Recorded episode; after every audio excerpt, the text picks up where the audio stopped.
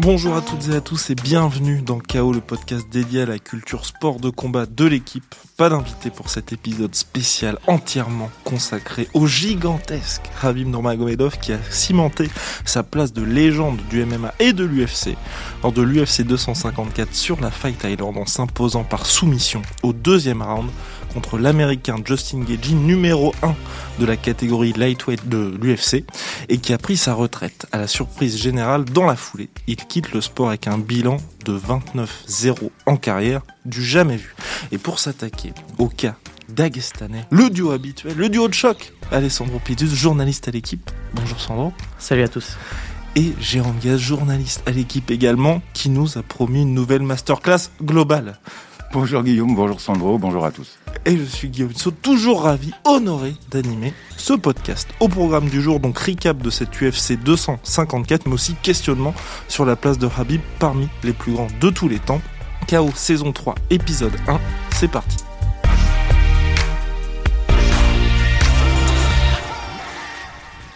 UFC 254 dans la légende, mais avant, oui, c'est vrai. On est très content de vous retrouver après sept longs mois d'absence. On est ravis, on est ravis. On est ravis, c'était long. plaisir, ça a manqué beaucoup. Et eh oui, exactement. Et donc là, voilà, podcast spécial parce que dans la légende, Rabib Nurmagomedov qui prend sa retraite pour la première fois sans son père, slash entraîneur, slash mentor, Abdulmanap Nurmagomedov pour l'accompagner dans sa préparation.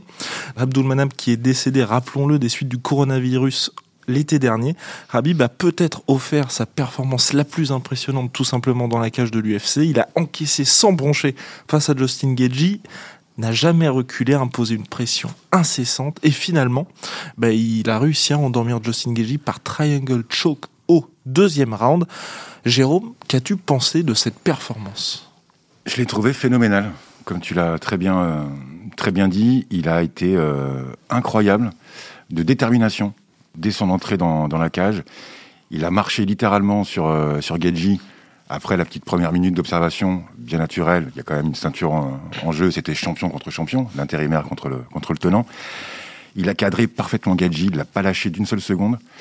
Et euh, il a été extraordinaire. Moi, je trouve que c'est sa plus grande performance en termes de détermination, d'investissement. Il n'a pas cherché à s'amuser un peu avec son adversaire comme il a pu le faire avant, c'est-à-dire jouer un peu au chat, à la souris. Parce que Khabib, c'est quelqu'un en fait, c'est un incompris. C'est quelqu'un qui est très fort en striking, qui est très fort debout. Il a beaucoup progressé, Et depuis on, on, lui présente toujours ses facultés de, grappling et de, et de sol, de, de jujitsu. Et en fait, le gars est quand même super fort debout. Il a pris des, euh, des parpaings de Geji, il n'a pas bronché ou à peine, sa tête a à peine bougé. Il a été très impressionnant. Et d'habitude, dans ses combats, il aime bien donc jouer au chat et à la souris, prouver qu'il peut peut tenir le, striking. Là, il a vraiment cherché à finir le combat très très vite. Et ça, d'ailleurs, ça s'est terminé euh, au deuxième round à 1,38. Voilà, il a été euh, pour moi vraiment très très impressionnant, monstrueux. Et sans on parle souvent de la brutalité un peu de Rabin Nurmagomedov avec ses terribles ground and pound, donc ses frappes au sol. Mais là, c'est vrai qu'il a terminé le premier round avec une tentative de clé de bras. Il a fini ensuite sur une triangle choke parfaite. C'est vrai que son JJB était aussi très impressionnant, donc Jiu-Jitsu brésilien. Bah, c'est vrai que la manière dont il a, dont il a finalisé euh, ce combat, c'est assez impressionnant parce que le triangle, comme tu l'as dit, c'est plutôt euh, une prise qu'on fait, enfin qui est plus facile à faire quand on est sur le dos, quand on est soi-même sur le dos. Là, il était en position dominante, il a réussi à passer son pied, à bloquer le bras de Geiji et à placer ce triangle qui est absolument extraordinaire. Placer, placer cette soumission-là face à un, combattant comme Geiji qui a quand même un certain niveau de lutte, même si je pense qu'on va en reparler, il n'a pas été top dans ce domaine. C'est quand même assez impressionnant, mais c'est vrai que euh, je suis totalement d'accord avec ce qu'a dit Jérôme, c'est un striker exceptionnel. Il est devenu très très très bon. C'est pas forcément le plus beau en termes de style, c'est vrai que ses gestes sont pas très élégants, mais il est très fort et les stats le prouvent parce qu'en fait il a, il a, il a, il a donné deux fois, il a tenté deux fois plus de coups je crois qu'il a frappé à peu près, j'ai pas les chiffres en tête, 80 fois. et il a touché, voilà, 26 sur 80. Et Geiji a tenté, je crois, 50, voilà, une quarantaine, et il en a mis à peu près le même nombre de, de coups euh, portés au visage, notamment.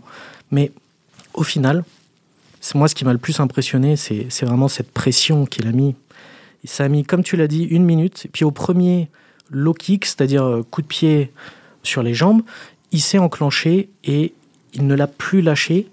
Et c'était impressionnant parce que Geiji a quand même essayé d'envoyer beaucoup de coups, mais il n'a jamais réussi à le faire reculer. C'était absolument dingue. Une machine. Une machine à avancer. Et après, à contrario, Geji, moi, je l'ai trouvé un peu en dedans. Je l'ai trouvé en panique, en fait, dès qu'il arrivait dans la cage. Il avait une énorme évidemment, c'est normal, mais il s'était mis un peu, un peu tout seul. Et puis, voilà, il c'était pas le Geji qu'on connaît, c'est-à-dire avec une garde haute, qui prend le centre. Il était très bas, presque en position de lutteur. Bah, je pense que il avait peur. Il, avait peur. Je pense que quand, quand on affronte Khabib, on, on est obligé de d'établir un, un, plan de bataille différent. Et c'est vrai que Geji, on l'a connu. Euh, c'est pas plus offensif parce qu'il il l'a été quand même. Il, il, il, a mis des coups à Khabib. Mais c'est vrai que cette histoire de la garde basse, mais j'arrive pas à lui en vouloir parce qu'il est obligé de le faire. Il Bah, ne- je suis- je suis face, face à face à face à j'allais dire McGregor face à Khabib on peut on peut pas euh, Être allé au sol. avoir une garde haute il a Aller essayé de peut-être, mais- retarder Mais, rester debout, il aurait pu. Sur quelques phases de lutte, en clinch, il s'en est très très bien sorti. exactement Il a, on sentait qu'il a pu résister à la puissance de, tant que c'était debout ça de, allait de Nurmagomedov, qui était un peu surpris par la, par la puissance et l'agilité de, de Gadji, qui est un lutteur à la base, faut pas l'oublier. Après, Oui. au sol, au sol, Gadji, il a été nul, quoi. Faut être très clair, le mec n'a rien en fait, en fait, il a il, il a été euh, amorphe. C'est-à-dire, il ne bougeait pas. Il n'a rien proposé une fois qu'il a été au sol. Et sur la fin de ce premier round où il se fait mettre au sol à peu près, il reste 40 secondes dans ce round. Donc, Khabib le met au sol. Et là, tout de suite, il regarde son corner. Il fait une tête un peu, j'en peux plus. Et donc, il ne, il fait, en fait, il reste amorphe sans trop bouger en attendant la fin du round pour récupérer parce que je pense qu'en fait, il était déjà en train de Il puiser dans ses il réserves. était cramé à 3 Exactement. minutes du premier round. Parce qu'en il fait, était déjà épuisé de, de, de, d'essayer cette pression. Voilà, Ouais, de exactement. La pression de Khabib, d'essayer de lui échapper. Khabib lui marchait. Enfin, il l'a cadré comme, comme j'ai rarement vu un, un artiste martial le faire, hein, Khabib. C'est vrai que c'est incroyable. ça, c'est impressionnant. Le- seul truc qui m'a un peu déçu avec Geiji, c'est qu'en fait, il a manqué, je trouve, de, de variation. Il n'a pas proposé beaucoup de choses, je trouve, debout. C'est-à-dire, la tête et les jambes. voilà, exactement. Il l'avait dit, je vais essayer de bombarder ses jambes à coups de, de low kick. Il l'a fait. Ça a été plutôt efficace, je pense. Je pense que c'est les seuls coups qu'on fait un peu mal à Khabib. Mhm. Mais je vais dire, il a envoyé sa droite plein de fois, mais sans proposer autre chose, Ah, C'est- pas beaucoup de jab. C'était des vieux swings euh, qu'on qu'on voit plus, qu'on faisait en boxe anglaise il y Mais a, en a fait, c'est plutôt la ça. tête baissée, à l'aveugle. Donc, il y avait très peu Mais de ça, c'est un peu sa marque de fabrique de faire ces longs mouvements un peu mais là, quand même, j'ai trouvé ça vraiment. euh, Oui, Bah, non, à partir du second round, on savait qu'il y avait quand même très peu de chances En que fait, ça au second round, on voit tout de suite que dès qu'il commence, il est, là, il est même plus dans la réserve, il est, il est complètement dans le rouge, il a plus rien. Et je trouve qu'en fait, il se fait piéger sur les low kicks, qui devaient être son arme. Et en fait, c'est- pourquoi il se fait piéger? Parce qu'en fait, les low kicks sont bien donnés avec beaucoup de puissance. Il n'y a pas de souci, même au- dans ce deuxième round. Mais il n'arrive pas, c'est-à-dire au premier round, il mettait un low kick et tout de suite, il s'éloignait de Khabib. Et là, il était tellement fatigué qu'il donne le low kick. Bien sûr, du coup, et il raccourcit la statique. distance et Khabib se jette dans Voilà, ses jambes. et Et Khabib terminé. se jette sur lui et après en 4 secondes, c'est terminé. Eh oui, donc, Après, il donne son dos aussi très facilement, Oui. Hein, Vraiment. euh, C'est pour ça que horrible, je, horrible tu vois, je voir, trouve qu'il il, Mais il a été hein. beaucoup trop amorphe, sans réaction. Il s'est laissé faire. Et c'est pour ça que je suis, je suis très déçu, même si je suis pas complètement étonné, parce qu'on en a fait quand même, je trouve, un petit peu trop sur le, le niveau de lutte de, de Geiji, qui au final, à l'UFC, ne l'avait- n'avait jamais utilisé Mmh, ce niveau vrai. de lutte. C'est un, un bon lutteur NCA, on le sait, il était Division 1, donc il faisait partie des meilleurs des États-Unis, mais il n'était pas préparé pour ça. Là où je n'étais pas d'accord avec toi, euh, Sandro, c'est que quand tu es face à Khabib, en fait, t'adapter, ça ne sert pas à grand-chose, en fait. Il faut proposer quelque chose de différent. Tu peux pas, si tu essaies de t'adapter uniquement au jeu de Khabib, ben, en fait, tu es condamné. Il faut proposer autre chose. Prendre le centre. Gedji aurait dû faire du Gedji. Une garde haute. Envoyer plus. j'ai- vu aucun coup de pied d'arrêt, par exemple. Il n'a pas tenté un seul coup de pied d'arrêt. Non. Personne ne le fait contre, contre Khabib. Je comprends pas. Des low kicks, ça raccourcit la distance. Tu te fais avoir avec ça. Donc voilà, chuté. Euh, performance énorme de Khabib et euh, En fait, je pense que c'est performance un peu décevante de Gadji. Il a essayé, il a essayé avec ses armes, notre cher Justin Gagey. Mais finalement, là, alors, est-ce que, après cette superbe performance, finir coup sur coup quand même, Conor McGregor par soumission au quatrième round, Dustin Poirier par soumission au troisième round, Justin Gagey par soumission au deuxième round, est-ce qu'on a déjà vu une telle série dans l'histoire de l'UFC Ou du MMA, même en général, Sandro? Ah, C'est, c'est, c'est pas facile, mais euh, il y a deux noms qui me viennent en tête, comme ça, je dirais quand même John Jones, qui a- quand il a démarré, il avait battu euh, Lyoto Machida, Rashad Evans, Shogun Rua. C'était déjà très impressionnant à cette époque-là, parce que c'était des, des, des combattants qui avaient, qui avaient un niveau exceptionnel. hein. Et peut-être Henri Cerudo aussi, qui euh, lui avait battu euh, Demetrio Johnson, TJ Dillashaw et euh, Marlon Morales. Pour sa montée. Exactement.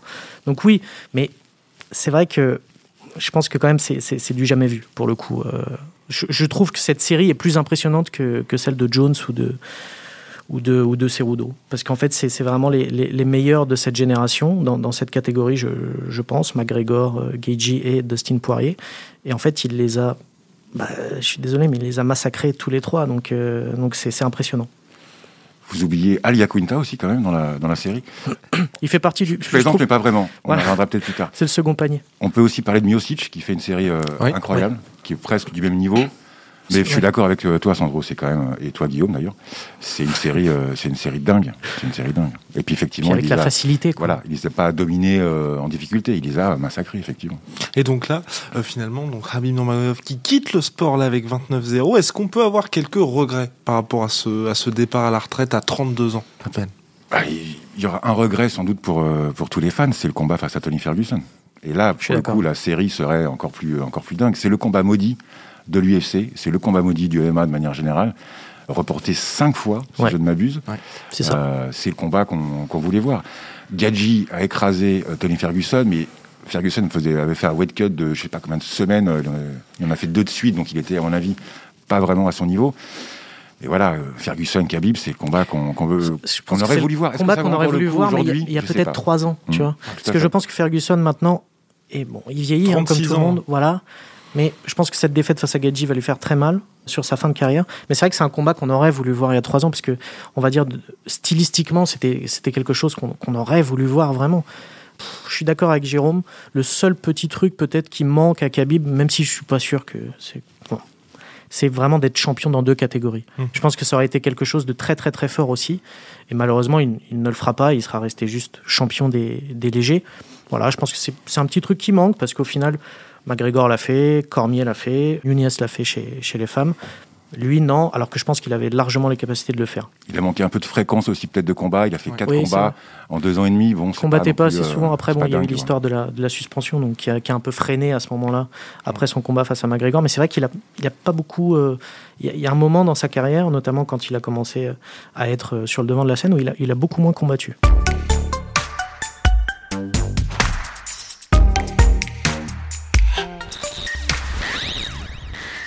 On peut aussi se poser la question, bien évidemment, on n'en parle pas énormément, mais des blessures pour Habib Nurmagomedov, c'est vrai qu'il avait eu une absence de deux ans, il avait battu Rafael Dos Anjos, ancien champion lightweight de l'UFC, en 2014, donc c'est une éternité.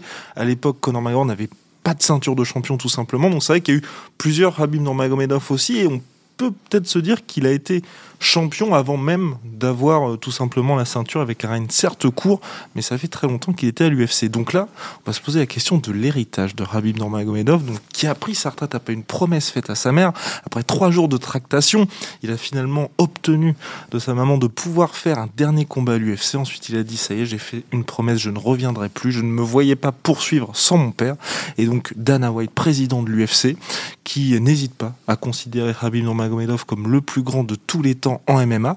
Alors pour vous, est-ce que son règne donc d'avril 2018 à octobre 2020, donc qui a commencé par une victoire contre Alia Quinta à Brooklyn, qu'avez-vous pensé de ce règne Habib Nurmagomedov à l'UFC Est-ce que vous avez aimé cette domination, Sandro?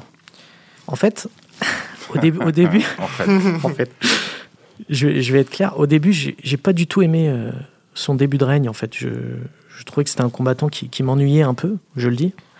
Mais en fait, c'est marrant parce que contrairement à certains sports collectifs où quand une équipe commence à dominer, on adore le début de règne, et puis après on s'ennuie et on veut absolument qu'ils perdent, bah avec Khabib, ça a été l'inverse. C'est-à-dire qu'au début, je trouvais ça un peu insupportable parce que je trouvais que c'était trop facile. C'était en fait avec le temps et comme l'a dit Jérôme, il s'est tellement amélioré aussi dans des domaines où on pensait qu'en fait il ne valait pas grand-chose et en fait il était très fort.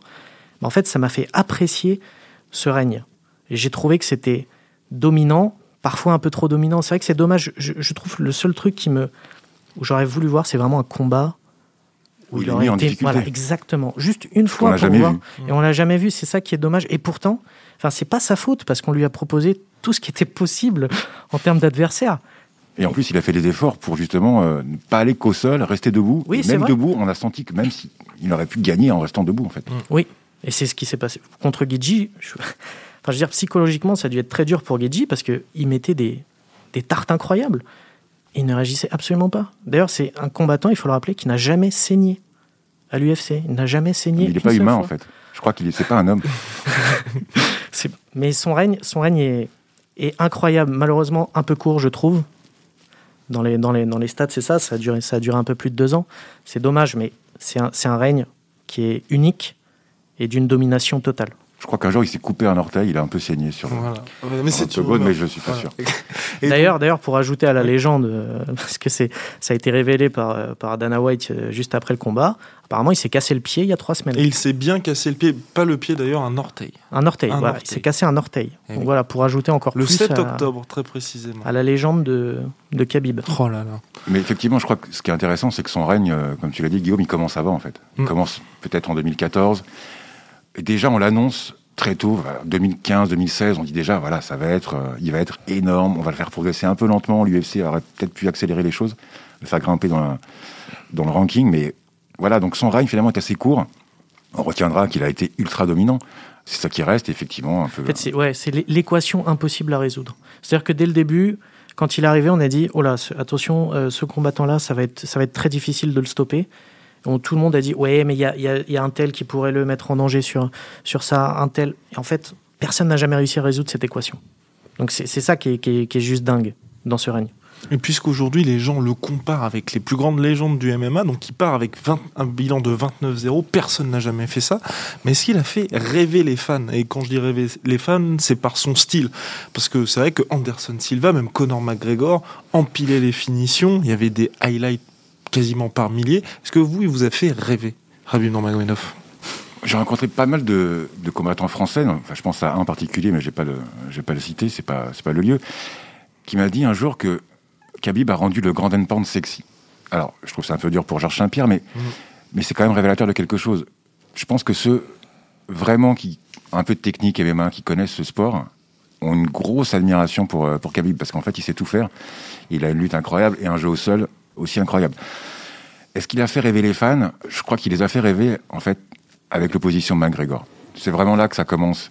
Avant, Khabib, il n'est pas connu du grand public. Aujourd'hui, c'est la star, la vraie star de, enfin, c'était la vraie star de l'UFC et l'artiste martial sans doute le plus connu au monde après McGregor.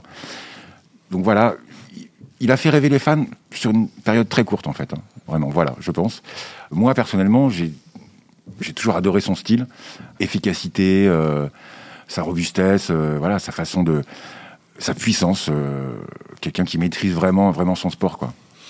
un expert en lutte, la lutte dagestanaise, contrairement à la lutte américaine qui ne s'arrête jamais. Pour toi, Sandro, a-t-il finalement changé le sport? Est-ce qu'on va avoir un avant après Habib Nurmagomedov? Oui, je pense. Parce que il a, il a quand même marqué cette époque avec ce style qui, en fait, a forcé ses adversaires à se dénaturer et à ne jamais trouver de solution. Et en fait, c'est pour ça qu'il y aura un avant et un après Khabib. C'est-à-dire, après, je ne sais pas si on retrouvera un lutteur de ce niveau-là aussi dominant, Ça frappe à la porte quand même euh, chez les Dagestanais. hein. Islam Makhachev, Ouais. par Bien exemple. sûr. par exemple, mais il faudra voir s'ils sont aussi dominants, aussi forts que lui, aussi intelligents aussi. Parce qu'il y a- il y, a aussi un truc avec Khabib, c'est qu'il y a une vitesse d'exécution dans sa, dans sa manière d'amener au sol. Et ça s'est vu contre Geiji, parce qu'hier j'ai re-regardé le combat. Il se passe 4 secondes entre l'amener au sol et la position dominante. Et quand il va au 4 sol, secondes. quand il va au sol, il s'engage complètement en fait. Mm. Il se Oui. dit pas, je vais y aller à moitié. Même s'il se prend un contre, un genou, etc. Et c'est pas grave, il y va, il y va. Donc c'est très très rapide. Quand vous êtes adversaire de Khabib, s'il y a une seule, une seule seconde d'hésitation, c'est déjà fini. Et on l'a vu sur tous ses combats, parce qu'il a souvent fini comme ça. en- Souvent, il faisait des étranglements arrière plutôt. Mais, mais c'est-à-dire, la moindre erreur, il va tellement vite. Parce que le sol, c'est des échecs. Il fait son mouvement, si vous ne réagissez pas, il fait un deuxième mouvement et vous avez déjà un train de retard, c'est terminé. Et c'est ce qui se passe à chaque fois, et c'est ce qui s'est passé encore samedi. On ne peut pas aller aussi vite que lui parce qu'il réfléchit trop vite au sol pour ses adversaires. Et à chaque fois, ça se finit de la même manière. Donc, oui, il y aura un avant et un après Khabib. Après, je ne sais pas si on retrouvera un lutteur aussi fort et aussi intelligent. Et Jérôme, est-ce que tu penses que justement tous les Dagestanais là qui arrivent à l'UFC, qui font partie de l'équipe Nurmagomedov, Abdulmanap, Habib, et puis qui s'entraînent aussi à Eke, est-ce que tu penses que ça aussi, ça fait partie un peu de l'héritage Habib? Ah ben, je pense que ça fait complètement partie de son héritage. Il va essaimer euh, pas mal euh, de ce côté-là, formé, euh, enfin formé, guidé par, euh, par son, euh, son parcours, euh, pas mal de, de combattants euh, dagestanais ou même russes ou même, ou même de nationalités complètement différentes. Il va laisser quelque chose de très important, effectivement, comme tu dis, Sandro, sur l'intelligence de combat qu'il a, en fait. Non seulement il fait des stratégies avant les combats, etc., mais aussi il est dans une cage, il s'adapte tout de suite. En fait, il réfléchit plus vite que son adversaire. Ouais, c'est vrai que c'est pas qu'au sol, attention. hein, c'est vraiment une intelligence de combat Ça, globale. ça s'apprend pas forcément. Mais tout ce qu'il a amené, et si vous regardez ses premiers combats de MMA ou même euh, en, en sambo combat, le type, il, il sait faire autre chose que, euh, que de la lutte. hein. Son deuxième combat à l'UFC, je crois que c'est contre Tavares. Il le finit à coup de coude, ça dure euh, 30 secondes, c'est juste incroyable. Ce type-là a toutes les armes, avait toutes les armes pour être vraiment un des plus grands combattants. Et je pense qu'il va inspirer toute une génération de combattants, qu'ils soient dagestanais, russes ou autres. Bah d'ailleurs là il est parti pour prendre justement la suite de son père avec différentes gyms et donc euh, entraîner pas mal de combattants. Alors là on va répondre, tenter de répondre à la question épineuse, attention. Est-il finalement le plus grand de tous les temps? Donc bilan de 29-0, 3 défenses de ceinture des poids légers à l'UFC, record égalé de Benson Henderson et BJ Penn. Alors, alors Sandro, Euh, Ouais, Déjà, peut-être qu'on peut rappeler que ça a fait euh, beaucoup de bruit ce, ce débat du GOAT Oui. euh, Oui. aux États-Unis dès ce week-end. ça fait réagir Notamment même les John combattants. Jones. Voilà, Notamment exactement. John Jones, Ned Diaz aussi, qui s'en est mêlé. Il considère qu'il a battu une fois Khabib. C'est quand même assez génial. Daniel Cormier, évidemment, euh, a dit que Khabib était le GOAT. Dana White dans la foulée. Et John Jones est devenu fou. C'est vrai, c'est vrai. Et John Jones s'est appuyé sur un, sur un argument qui, qui dit qui est fait, recevable. voilà. Oui, qui est recevable, qu'il n'a pas fait assez de défense de titre, que lui en a fait euh, 14, et que euh, pour cela, il ne peut pas être considéré comme le GOAT. Tu m'as posé la question, est-ce que c'est le GOAT pour moi? Non. Mais. euh, non. Ne prends pas trop Mais- de risques. T'abouilles pas trop. Hein. Voilà.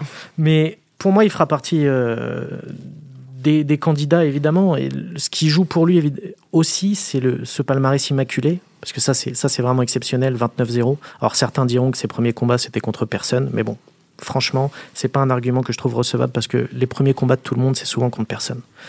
Sauf John Jones quand même. Qui Oui, est devenu sauf John champion UFC à 23 ans, plus jeune John champion Jones, de l'histoire de l'UFC, signé été- par l'UFC 9 mois après ses débuts en MMA. Il l'a rappelé d'ailleurs ce week-end. C'est vrai. Chapeau. Mais non, euh, pour moi, c'est pas le GOAT parce qu'il manque. En fait, son règne a été dominant, comme on a dit, mais pas assez long. Et je trouve qu'en fait, ça, ça joue. Même s'il a balayé tout le monde dans ces catégories, bon, il prend sa retraite, il a ses raisons, évidemment. Mais s'il était resté, peut-être, peut-être, avec plus de défense de titre, toujours plus, oui, il aurait peut-être pu euh, se rapprocher encore de, de ce statut de GOAT. Mais pour moi, ce palmarès immaculé, certes 29-0, c'est- c'est incroyable, c'est du jamais vu mais c'est pas suffisant quand on fait le bilan avec les autres. Si on veut comparer, après c'est très subjectif le- la vision du GOAT, c'est tout, tout le monde a sa, a sa propre vision, ses critères. Mais vu que tu m'as posé la question, non, Guillaume, pour moi c'est pas le GOAT. Et donc avant d'avoir votre top 3, pour toi Jérôme, C'est bien la question du GOAT parce qu'on peut, on peut y mettre tout et n'importe quoi. On peut faire plein de critères différents. On peut rester que sur la partie combat. On peut aussi intégrer euh, la partie attitude en dehors euh, de l'octogone. Les problèmes euh, Extra-sportif, judiciaires, extrasportifs. c'est vrai que de ce côté-là, Habib n'a eu aucun contrôle antidopage Oui. positif et aucune, euh, on va dire, aucun problème judiciaire à part son pétage de câble après la victoire contre Conor McGregor. Tout à fait. Donc, ça dépend ce qu'on met dedans. Voilà, ça dépend ce qu'on met dedans. En tout cas, je pense que c'est le plus grand euh, welterweight des lightweight de l'histoire. D'accord, ça oui. Voilà. Le problème de Khabib, effectivement, il s'est jamais fait prendre pour dopage, mais il a jamais été au poids de sa catégorie des légers. C'est un peu, euh, c'est un peu dommage. Bah, jamais, en tout cas, pas ces dernières années. Oh. Pas ces dernières années. Ça s'est vu encore ce week-end. Il y a une vidéo qui tourne. Oui, il était très soulagé d'avoir. On Cela voit- dit, on voit que officiellement, il était, Ouais, ouais, mais bon, la balance euh, était pas stable. voilà, mais comme, euh, comme souvent avec Khabib. Alors, votre top 3. Ben, alors, mon top 3, euh, John Jones en 1, par tout ce qu'il a prouvé euh, dans la cage, euh, tout ce qu'il sait faire, même s'il commence vraiment, vraiment à me fatiguer avec, euh, avec ses justifications et, euh, et son attitude et son trash talking. Mais voilà, encore une fois, c'est est-ce qu'on le prend en compte ou pas? En 2, Georges Saint-Pierre. Alors, pour le coup, que des bonnes raisons. hein. Il a deux défaites, mais euh, en termes d'exemplarité, en termes de de- d'esprit martial, je pense qu'il est au-dessus du lot largement. Et d'ailleurs, je pense qu'il manque à Khabib ce combat face à, face à Oui. Saint-Pierre pour vraiment C'est l'un des regrets aussi qu'on peut et, comprendre. euh, et plier l'histoire. Et en 3, c'est toujours compliqué de mettre un troisième. Bah, je mettrais bien, je mettrais bien Khabib quand même. Je mettrais bien Khabib. Allez, je me lance. Allez, Khabib en 3. Ah, elle est pas mal. Sandro Alors c'est, c'est presque le même que Jérôme, mais je vais juste inverser 1 et 2. Pour moi, c'est, c'est quand même Georges Saint-Pierre en 1. C'est, c'est, franchement, c'est une question de goût. Hein. C'est pas du tout euh, que je trouve. C'est, subjectif, hein, comme je l'ai dit. Georges Saint-Pierre en 1, parce que je trouve que ça a été l'artiste martial le, plus complet qu'on, ait vu, en fait, je trouve. Et John Jones en 2, parce que euh, il est là depuis, euh, depuis quasiment le début et on a l'impression qu'il est, est toujours aussi fort. Enfin, il est toujours aussi fort. Toujours. Il a une défaite par disqualification, mais c'est bon, c'est comme s'il avait été invaincu. Mhm. En tout cas, sur- dans la cage, il a jamais été vaincu, donc ça c'est impressionnant. Puis il y a cette euh, longévité avec John Jones. hein. Ça c'est c'est vrai. Lui aussi est très complet, mais c'est voilà, comme je l'ai dit, c'est une question de goût. Et en 3, bah, moi aussi, je vais je vais mettre Khabib. J'avais mis Anderson Silva euh, il y a il y a un an Il et y a demi. 15 minutes. Non, non. Ah, là, t'es pas juste. Mais en fait, il y a aussi, euh, il faut savoir s'arrêter au bon moment. Et partir sur une victoire comme ça, c'est fort aussi. Et il s'arrête en étant, euh, en étant invaincu. Et ça, c'est énorme. C'est pour ça que je, je le favorise un petit peu à Anderson Silva, qui, qui aura été mon 3 euh, il y a encore peu de temps. Mais euh, il faut savoir s'arrêter au bon moment. Et, et, et voilà, donc je pense que Khabib est troisième, mais il pourrait ne pas le rester très longtemps si Israël Adesanya, par exemple, continue à, à faire des performances comme, comme il le fait en ce moment. Et oui, ou même si Cerudo venait à Et monter Cerudo, en featherweight pour, pour une nouvelle ceinture. Et pour Peut-être qu'on part, changera la vie et qu'on mettra Khabib en deux la prochaine fois, Oui. je sais pas. on ne sait pas. est possible avec, On- euh, avec ces questions. Exactement. Et pour ma part, donc c'est John Jones en 1, deuxième Georges Saint-Pierre, troisième Fedor Emelianenko, parce qu'il n'y a pas que l'UFC, oui, il y C'est avait vrai. aussi le Pride, feu le Pride, organisation japonaise. Donc que voilà, fais-tu Khabib alors? Je mets cinquième, je mets cinquième, juste derrière Anderson Silva. Alors, donc voilà, KO C'est et. Épi- saison 3, épisode 1, c'est terminé. Le podcast est disponible sur le site de l'équipe et toutes les plateformes habituelles Google Podcast, Apple Podcast. Merci à tous de nous avoir si- suivis et merci à monsieur Roland Richard, monsieur podcast à l'équipe qui faisait sa grande dernière avec nous. Tel Habib, il nous quitte avec un bilan de 10-0, 10 comme le nombre d'épisodes de KO et bien évidemment la ceinture de champion featherweight du LFC, l'équipe Fighting Championship. la ceinture de Goat. Et oui, et de go. allez, allez, à la prochaine pour un prochain épisode. Ciao Ciao. à tous. Salut.